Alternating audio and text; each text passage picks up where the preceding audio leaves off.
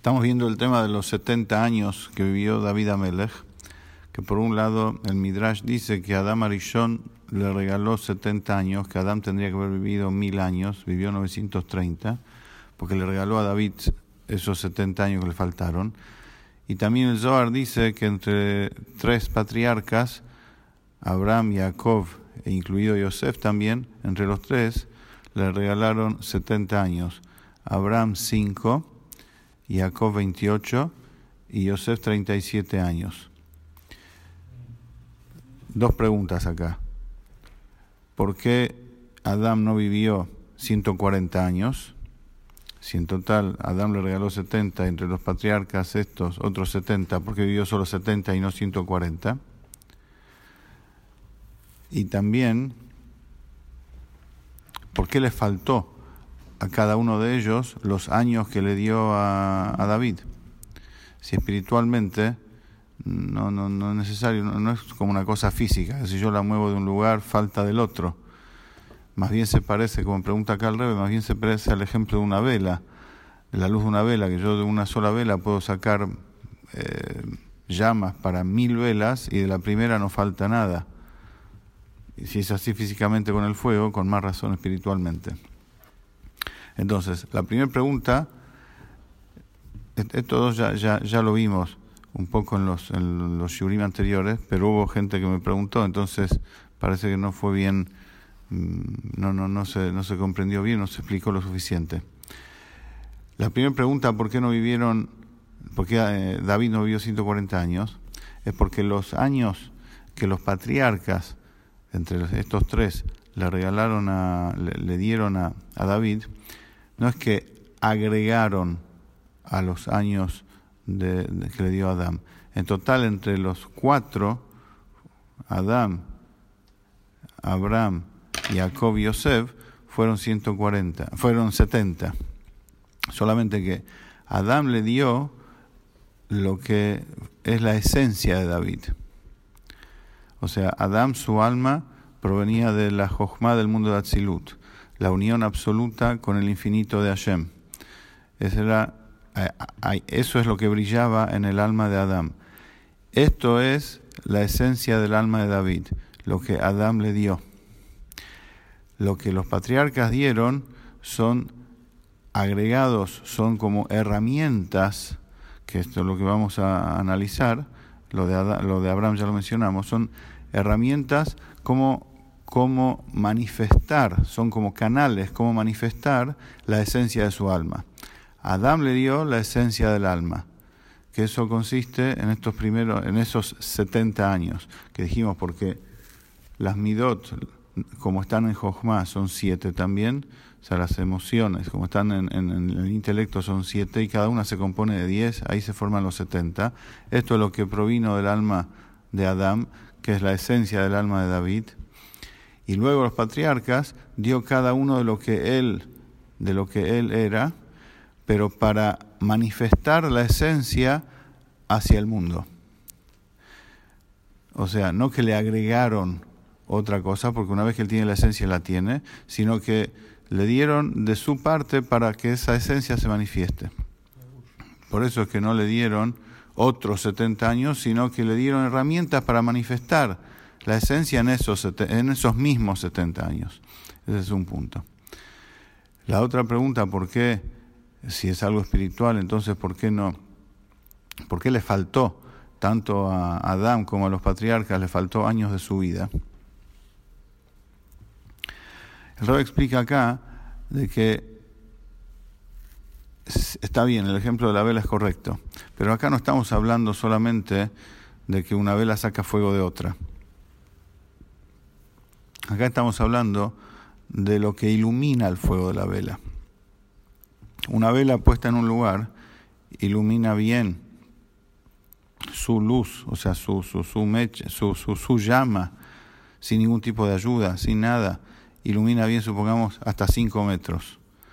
Después de 5 metros ya no ilumina lo mismo y, y, después ya no, no, llega su luz. Ahora, si yo quiero que la, que, la, que la luz de la vela llegue a 10 metros, tengo que moverla de su lugar 5 metros y así va a llegar otros 5 metros.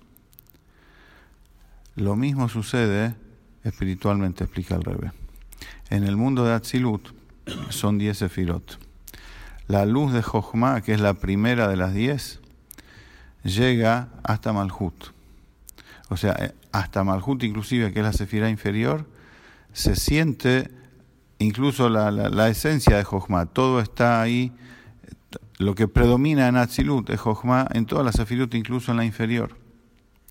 Ahora, que la, la presencia esencial de Jochma se sienta también en la creación, en, en las dimensiones inferiores de Briá hacia abajo, no se puede. Ahí ya está oculta. O sea, para ahí, para eso hay que, entre comillas, mover a Jochma, mover lo que es la esencia Jochma, llevarla hasta Malhut, y de ahí sí va a poder iluminar y hacerse sentir en la creación. Como dijimos, Atzilut es, es divinidad, todavía no es creación. Se llama también el fin de los mundos infinitos. Si bien ya hay sefirot y ya hay límites y ya hay definiciones, pero es todo muy, pero muy en, extremo espiritual, es el, plano, como dijimos muchas veces, de la creación, lo que sostiene todo desde lo oculto, pero todavía no es creación. Ahí, ahí brilla Jochma, que es el infinito de Hashem, en brilla el infinito. La creación propiamente dicha aparece recién cuando se oculta el Silut. Ahí aparece Briá, después el mundo de Chirá, después más abajo y más eh, eh, densa todavía la ocultación es el mundo de Asia espiritual y después finalmente aparece la materia en el mundo de Asia físico. Ahora, para que Atzilut, lo que es la esencia de Atzilut, que es Jochma, el, que se sienta el infinito en la creación como en Atzilut, es necesario, explica acá, como si fuera, entre comillas, mover, trasladar Jochma hacia, hacia la raíz y fuente de la creación, que es la Sefira de Malhut. Y por eso David, su alma, proviene de Malhut. Malhut es realeza, autoridad, reinado. Ahora, ¿para qué? Pero reinado dónde? Acá, en el mundo inferior.